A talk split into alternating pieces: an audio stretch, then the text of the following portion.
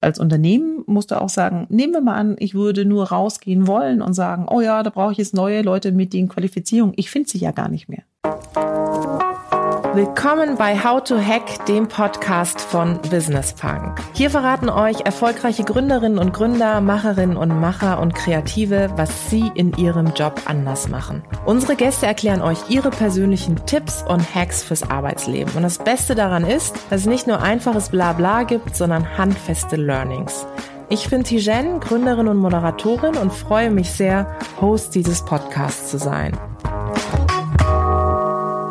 Herzlich willkommen zum How to Hack Podcast hier bei Business Punk und ich sitze hier in München, genau zu sein bei Siemens.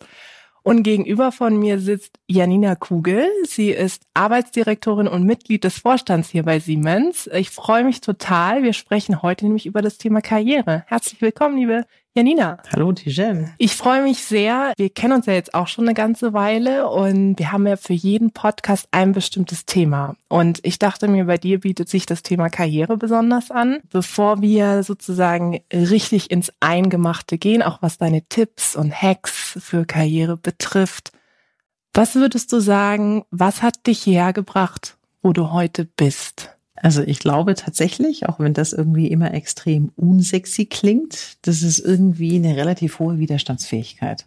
Ja, weil ich glaube, keiner kann irgendetwas erreichen oder was erreichen, was jetzt überhalb, sage ich jetzt mal, des Durchschnitts ist, also auch zum Beispiel im Sport nicht, wenn du nicht irgendwie eine Bereitschaft hast zu leisten und meistens auch mehr zu leisten, als andere vielleicht dann irgendwo bereit sind und dann tut's auch irgendwann mal weh. Und dann musst du natürlich irgendwo diese Schmerzen auch aushalten, beziehungsweise auch immer mal wieder Wege finden, damit umzugehen, ja, und sich auch so überlegen, was lässt du an dich ran, was lässt du nicht an dich ran und welche Methoden hast du eigentlich auch drauf, das in irgendeiner Weise zu überwinden. Ich sage immer auch, wenn man ja Spitzensport und Management nicht unbedingt immer vergleichen sollte, aber da kann sich eigentlich immer jeder vorstellen, weil Sport erreicht irgendwo alle. Und ich glaube, das wissen wir alle, ja. Der Weltmeister, der hat halt einfach oder die hat halt einfach auch schon viele Niederlagen und viele Verletzungsphasen gehabt und sich da immer wieder zu berappeln, das ist, glaube ich, das, auf was es ankommt. Was hat dir denn in diesen Verletzungsphasen besonders geholfen, also dich wieder aufzuraffeln? Ich kann mir vorstellen, du hattest ja mit Sicherheit auch mal so Momente, wo du gedacht hast, boah, ey, warum mach, tue ich mir das eigentlich an? Was hilft dir dann in solchen Momenten? Also ich glaube, solche Momente gehören dazu, zu jedem Berufsabschnitt. Zumindest habe ich noch nie jemanden kennengelernt, der diese Momente nicht hat. Ja, mal dauert es länger, bis du wieder so einen Moment hast und mal passieren sie halt eigentlich auch ein bisschen öfter. Für mich hilft wirklich reden, also mit, mit ganz bestimmten Leuten so unterschiedlichen Themen, aber auch mit der anderen. Mal sind es Leute im privaten Umfeld und mal ist es aber auch tatsächlich irgendwie professionelles Coaching, ja, die dann immer mal wieder raus ähm, dir weiterhelfen.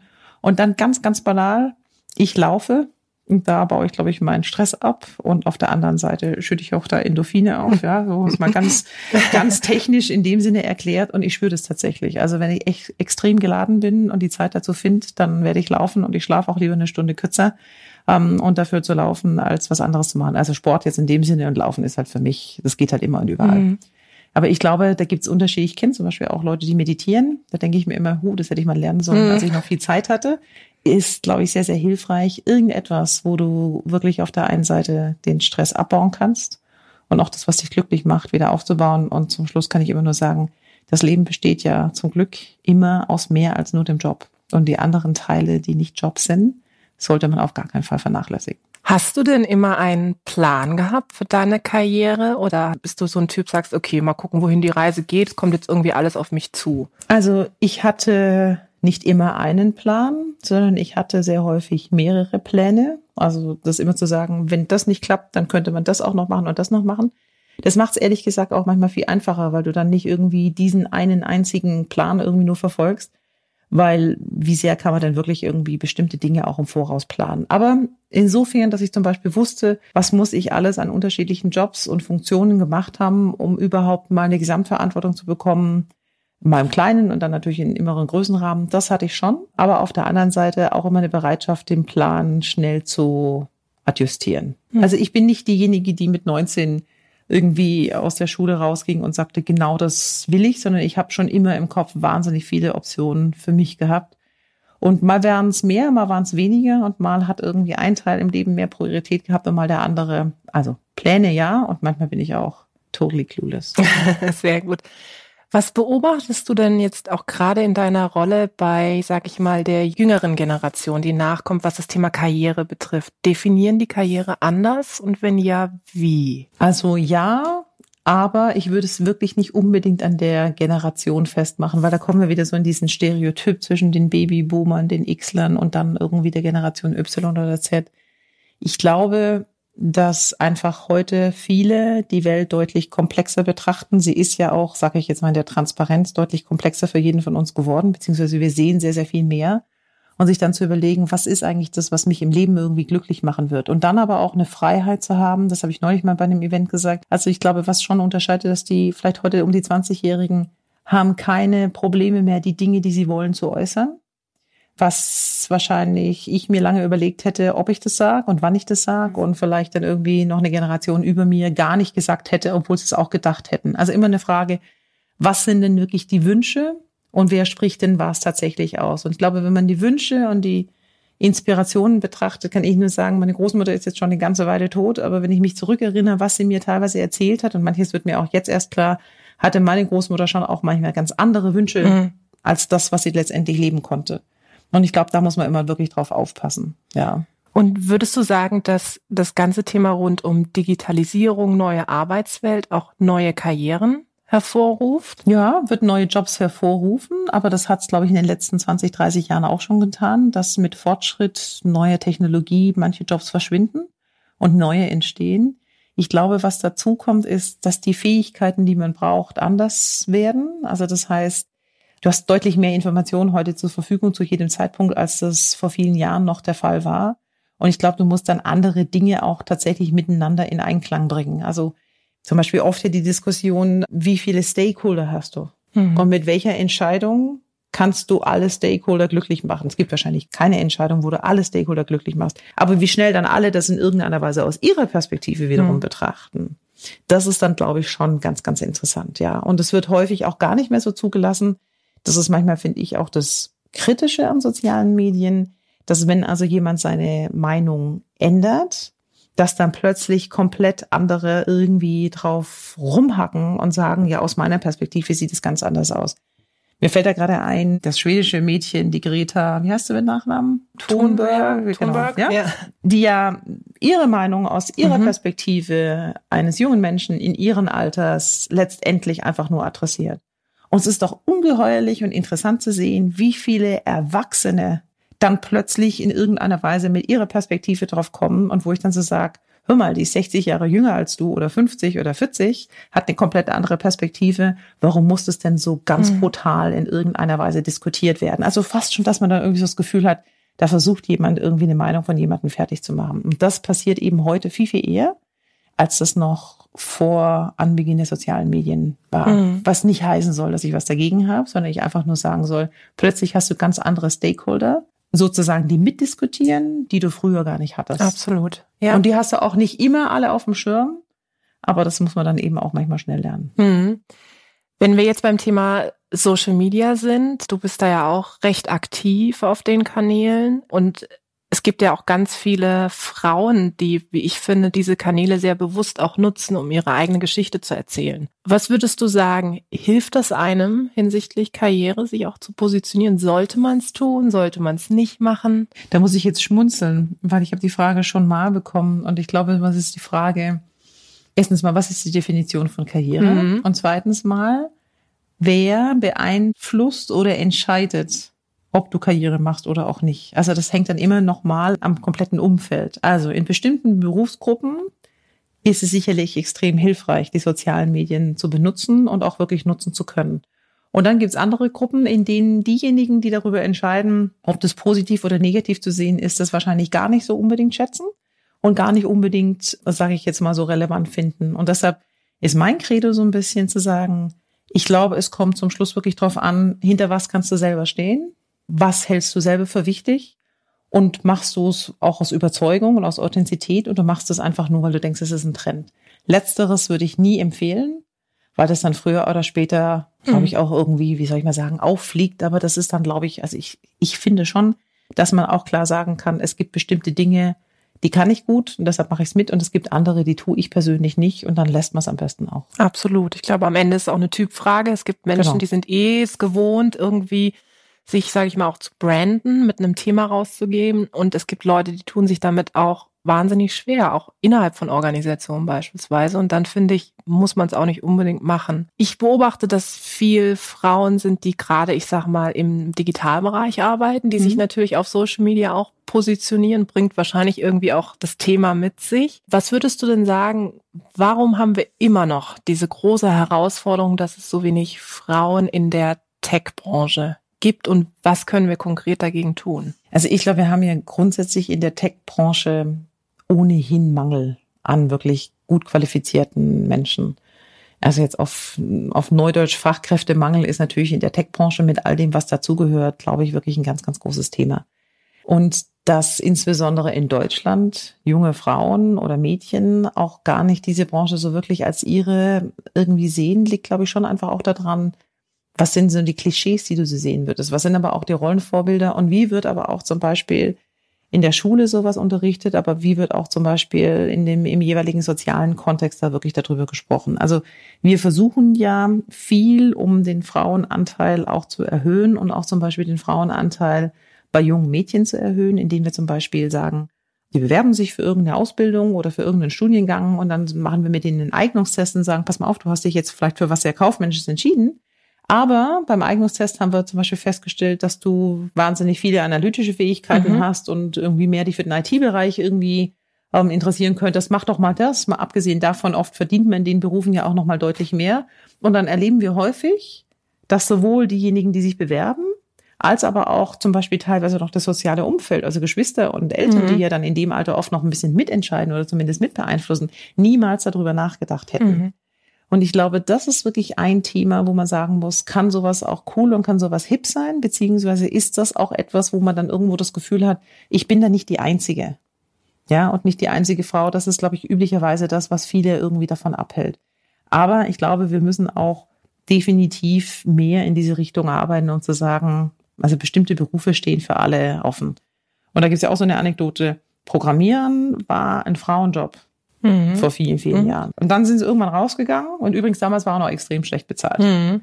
Und dann ist es irgendwann mal eigentlich zu einem Fulltime-Job geworden und einem extrem gut bezahlten. Und dann hat sich dann auch zum Beispiel der Frauenanteil wieder irgendwie verändert. Können wir jetzt wahrscheinlich lange drüber philosophieren, warum das so passiert ist aber wo ich einfach nur sagen muss, ist, glaube ich, alles möglich. Inwieweit helfen denn da Vorbilder, die auch so ein bisschen die Geschichte erzählen, okay, es hilft schon, wenn du programmieren kannst, aber es ist jetzt auch nicht absolutes Urmast. Also ich glaube, bei vielen ist es so, dass es wie so eine Barriere im Kopf ist, oh mein Gott, jetzt muss ich wirklich der absolute Tech-Tech-Nerd werden um in dieser Branche, sage ich mal, Fuß zu fassen? Inwieweit hilft es vielleicht auch Menschen zu zeigen, die, sage ich mal, politikwissenschaftlichen Hintergrund haben, historischen, die dann aber vielleicht auch den Weg gegangen sind? Na, du hattest ja im Podcast auch schon Leute da, die gesagt haben, sie haben sich letztendlich das Programmieren aus Eigeninteresse mhm. irgendwie selber beigebracht, ja. Und ich glaube, das muss man sich überlegen. Wie viel von dem, was wir heute in unserem beruflichen Leben anwenden, haben wir tatsächlich an der Uni, in der Schule oder in der Ausbildung gelernt?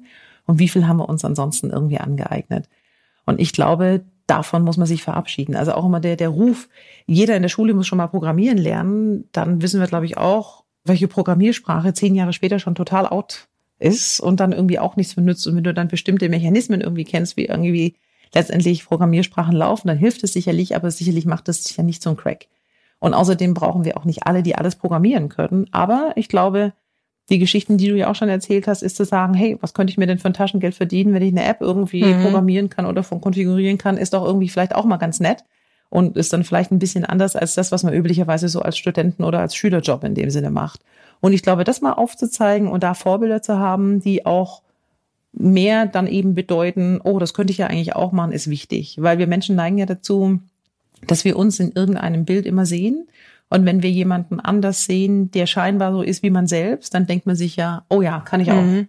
Wenn es jemand ist, mit dem er erstmal so gar nichts gemein hat, dann denkt man auch, das ist ja nicht, it's not for me. Ja. ja. Und das ist, glaube ich, schon wichtig, das zu sagen. Also ich glaube, dass digital auch bedeutet, zum Beispiel, was zu wissen, wie gehst du überhaupt mit Daten um, was kannst du mit denen erreichen? Also auch bei der Frage immer nach Datensicherheit, was tust du denn eigentlich? Ja, also zum Beispiel, wenn du bestimmte Daten freigibst, Location Service an oder aus, ja, wer kann denn alles darauf zugreifen? Und was bist du dann darüber bewusst, dass du genau das denn tatsächlich irgendwie möchtest?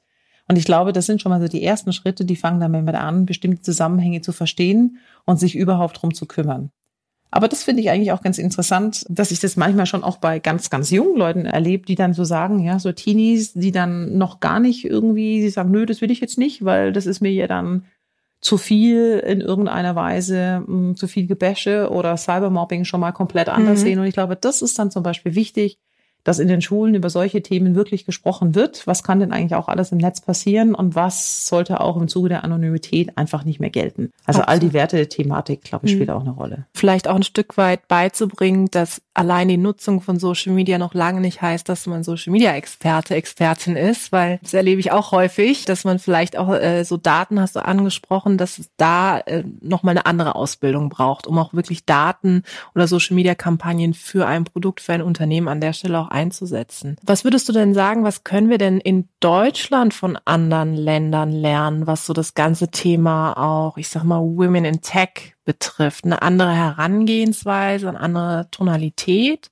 Ja, und aber glaube ich auch eine ganz andere Durchlässigkeit in Berufsausbildungen. Also Deutschland ist ja sehr stark. Du hast eine Ausbildung durchlaufen und ohne eine weitere Qualifikation oder einen, wie du so möchtest, ein Zertifikat wirst du gar nicht zugelassen in andere Berufe. Und da gibt's andere Länder, die sagen, du hast halt irgendwas studiert, ja, aber du kannst trotzdem in völlig andere Branche letztendlich irgendwie reingehen, musst dich halt einfach nur dort auch beweisen und behaupten und dann vielleicht am Anfang auch noch mal ein bisschen mehr lernen, ja. Aber ich glaube, das wäre einfach ein Beispiel. Also auf der Frage Women in Tech, wie können wir das denn auch tatsächlich sicherstellen, ist immer so die Frage, welcher Job ist denn derjenige, der dich für die nächsten x Jahre, die du noch arbeiten musst, wer wird dich wohl am besten durchfüttern? Wer bringt dir auch eine große, sage ich jetzt mal, Freiheit mit, was man immer auch selber persönlich als Freiheit in irgendeiner Weise definieren will? Und mit welchem Beruf oder in welchem Unternehmen oder in welcher Beschäftigungssituation kannst du das dann irgendwie am besten erreichen? Und ich glaube, da durchlässiger zu werden, kreativer zu werden, und mehr zuzulassen, das ist, glaube ich, schon etwas, was, was zählt. Aber zum anderen müssen wir uns natürlich auch nichts vormachen. Ich glaube, es geht immer noch mal darum, wie verteilen wir eben auch mhm. die nicht jobrelevanten Tätigkeiten, die so im Leben feststellen. Also wie teilen sich da Männer und Frauen die unterschiedlichen Aufgaben auf? Wenn man einfach jetzt in einer Beziehung lebt oder in einer Familie lebt, wer hat da irgendwie welche Tätigkeiten? Und auch dieses Thema der Digitalisierung. Also ich werde nicht sagen, Digitalisierung allein wird deutlich mehr Frauen mhm. zu guten Positionen in irgendeiner Weise helfen. Digitalisierung alleine wird die Stereotype unserer Gesellschaft nicht aufbrechen. Mhm. Also es muss dann schon in irgendeiner Weise auch gemeinsam an beiden Rädern oder an mehreren Rädern irgendwie gedreht werden. Du hast vorhin auch die Kompetenzen angesprochen. Was würdest du denn sagen? Was braucht es denn heute für Kompetenzen, damit ich in der Digitalbranche slash äh, Tech-Branche auch wirklich Fuß fassen kann? Also dazu gehört natürlich zum einen, jetzt mal wirklich die, die, die Fähigkeiten, also Digitalbranche oder Techbranche. Mhm. Da kannst du ja auch sagen, ist Siemens ein Technologieunternehmen? Ja, wir sind's. Ja, jetzt kann ich dir auch nicht sagen, was genau gehört dazu, weil bei uns mhm. gibt es tausende von unterschiedlichen Jobs. Das ist immer noch mal eine Frage, was möchtest du denn sein? Aber wenn du jetzt in einer Softwareunternehmen arbeitest, ja, und dann kommt es ja auch wieder noch mal drauf an. Also wenn du jetzt zu den Kollegen gehen würdest, die so ein paar Kilometer weiter sitzen, ja, was für einen genauen Job hast du. Aber ich glaube, ein technisches Verständnis ist schon mal, egal welchen Job du in dem Unternehmen machst. Ich glaube aber auch eine Offenheit dafür, dass unter dem Thema Digitalisierung und Technologie deutlich mehr in Partnerschaften und in Vernetzungen gedacht werden muss. Also das heißt, alleine selber kann man bestimmtes nicht mehr. Und ich glaube, was für Deutschland eine große Möglichkeit ist, aber auch eine große Herausforderung ist, wie kommen wir eigentlich aus dem starken Maschinenbaugetriebenen? Also da haben wir wahnsinnig viel Beschäftigte, die in diesem Umfeld arbeiten, wo wirklich Produkte entstehen, Dinge entstehen. Wie kannst du die mit digitalen Businessmodellen tatsächlich vernetzen? Und manchmal kann man es vielleicht auch aus eigener Kraft machen, aber manchmal muss man einfach auch in Partnerschaften denken. Und ich glaube, das wird das Neue werden. Also wirklich sich zu überlegen, wer kann auf die Daten zugreifen, wer kann was mit diesen Daten tatsächlich tun, welche neuen Geschäftsmodelle können entstehen. Ich habe neulich mal jemand gelesen und gesagt, ähm, die großen Tech-Companies, ja, damit sind natürlich immer die Amerikaner mhm. oder die Chinesen gemeint, um das jetzt mal ein bisschen ähm, belächelnd zu stereotypisieren. Die verstehen teilweise nichts von der Hardware, können aber ihre Daten wahnsinnig gut und sind dann schnell, die Hardware-Themen irgendwie dazu zu lernen. Ja, also mit Hardware meine ich jetzt so mhm. die mechanische Welt. Und ich glaube, das musst du dir immer überlegen, wie kannst du die beiden tatsächlich zusammenführen. Wie macht ihr es denn hier bei Siemens? Also du hast das Thema kollaboratives Arbeiten angesprochen. Macht ihr das dann abteilungsübergreifend, dass ihr die Leute wirklich zusammenwürfelt und sagt, okay, jetzt haben wir hier ein bestimmtes Projekt und da arbeiten jetzt alle mhm. dran. Wie muss ich mir das vorstellen? Also ganz viele unterschiedliche Dinge. Wir machen das teilweise ähm, abteilungsübergreifend. Also zum Beispiel Ideen, die auch in so einem klassischen Crowdfunding zusammenkommen, wo Mitarbeiter in 24 Stunden Hackathons oder Idea Crunching, wie auch immer wir das nennen, ja, Idea Generation Wettbewerbe mhm. gibt's, also ganz unterschiedliche Themen, wo wir sagen, die beste Idee wird prämiert, kriegt ein Funding und dann kommen die Leute eben zusammen und arbeiten für die Zeit X genau an diesem Thema und dann eben auch tatsächlich aus den unterschiedlichen Abteilungen, wenn du so möchtest.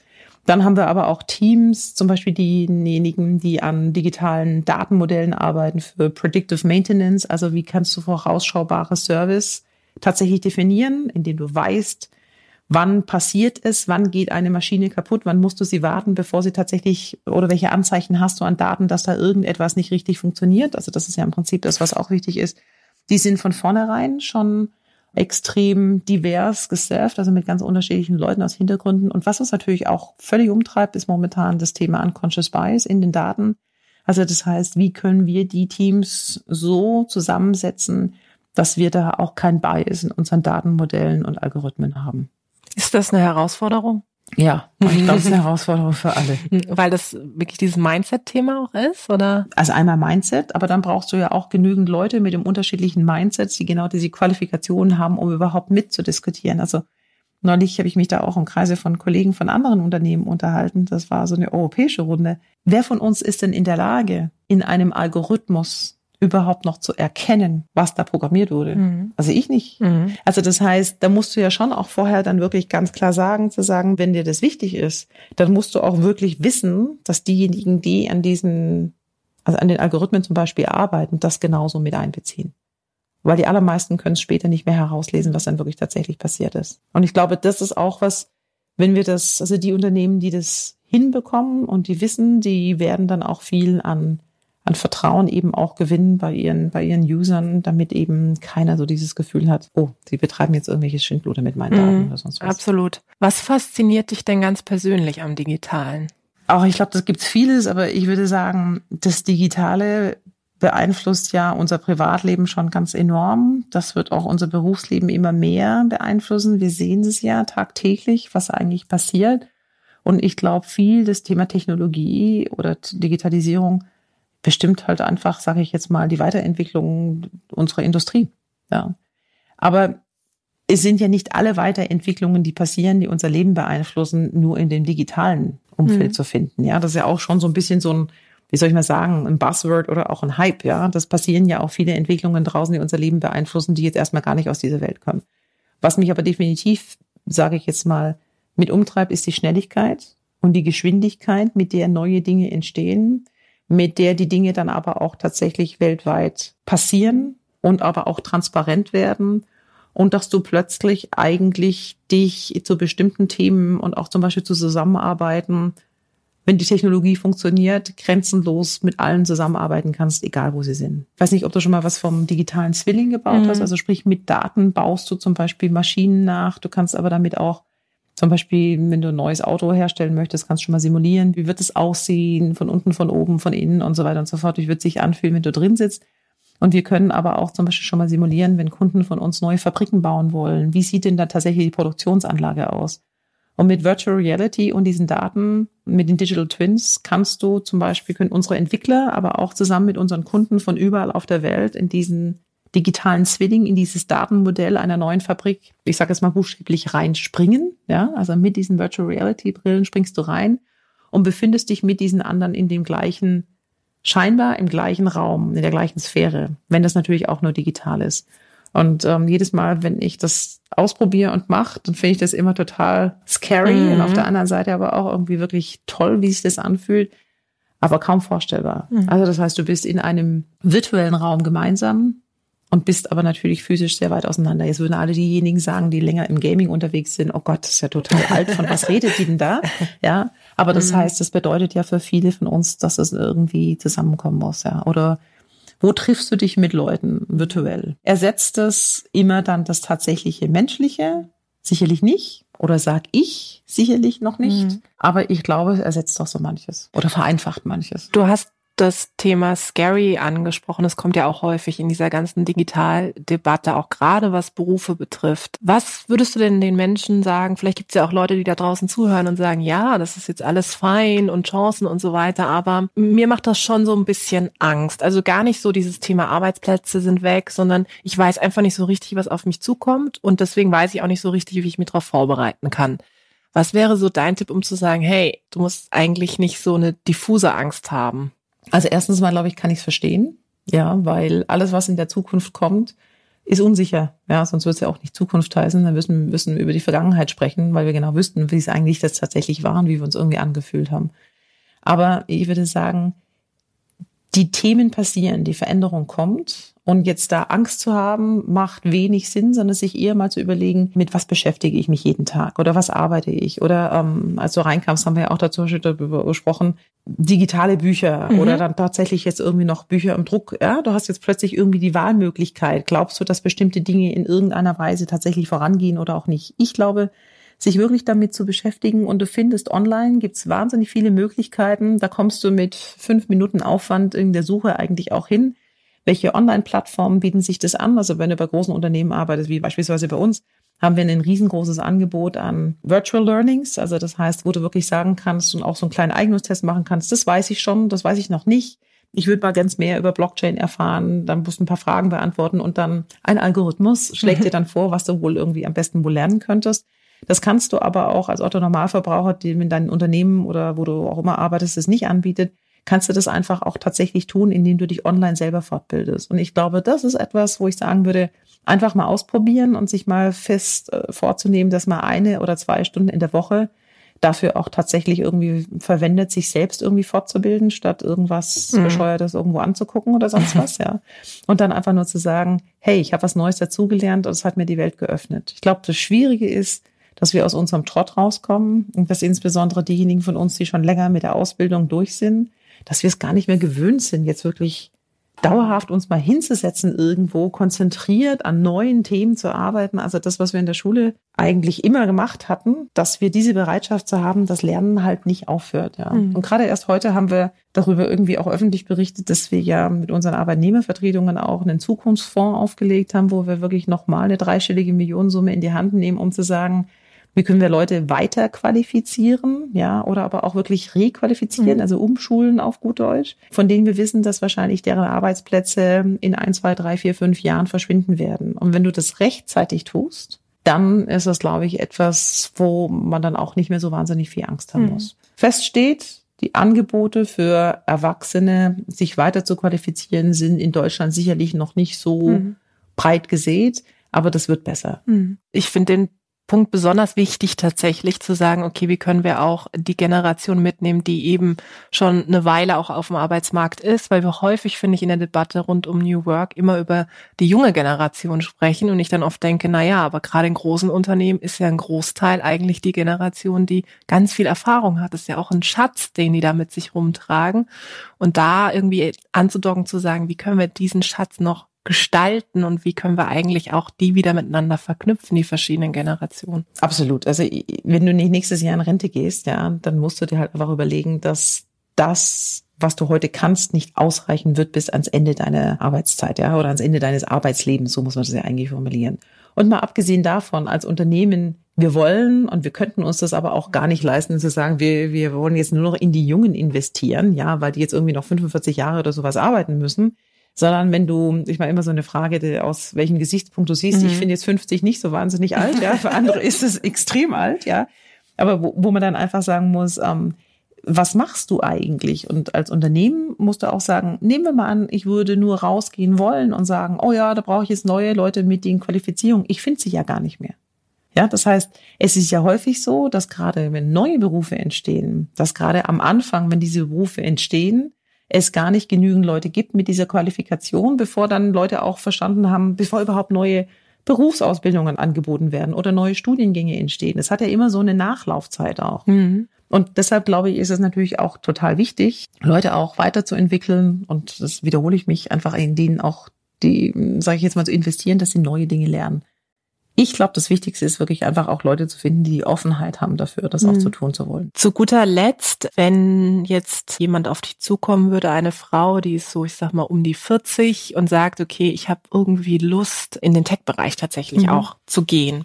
Was wäre so dein Tipp? Wo sollte so jemand, sag ich mal, ansetzen? Also wenn ich sie nicht kennen würde, dann würde ich tatsächlich sagen, mach mal ein paar Eignungstests, mhm. ja, weil wenn jemand vor mir stehen würde, kann ich jetzt irgendwie schwer irgendwie herausfinden, ist das zum Beispiel eine Person, die gerne mit anderen spricht oder auch nicht spricht? Ähm, wie viel, sage ich jetzt mal, Lust und wie viel IT-Fähigkeiten hat die Person jetzt in dem Sinne im Kopf? Also wäre Nummer eins.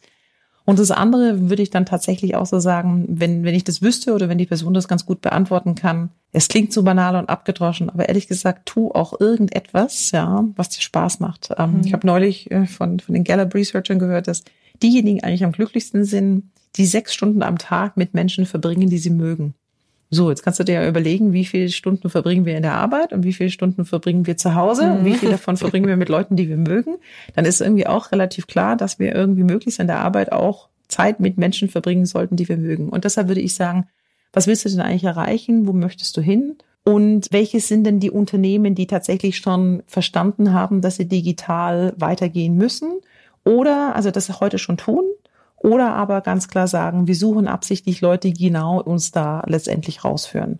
Und letzte Bemerkung dazu. Ich glaube, wenn du immer der oder diejenige bist, die zum ersten Mal was macht, dann musst du da halt ein bisschen mehr revolutionäre Gene in dir haben, die das dann auch zulassen, dass dann viele andere sagen, ach, brauchen wir doch nicht und wozu denn?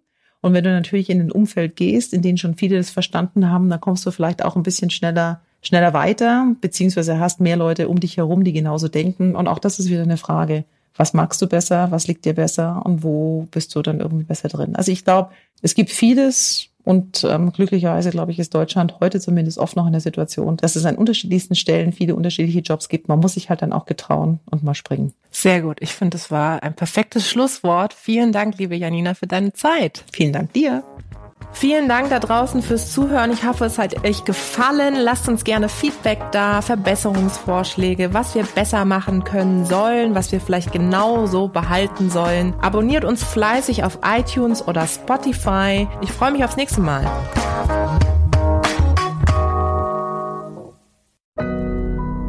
Audio Now.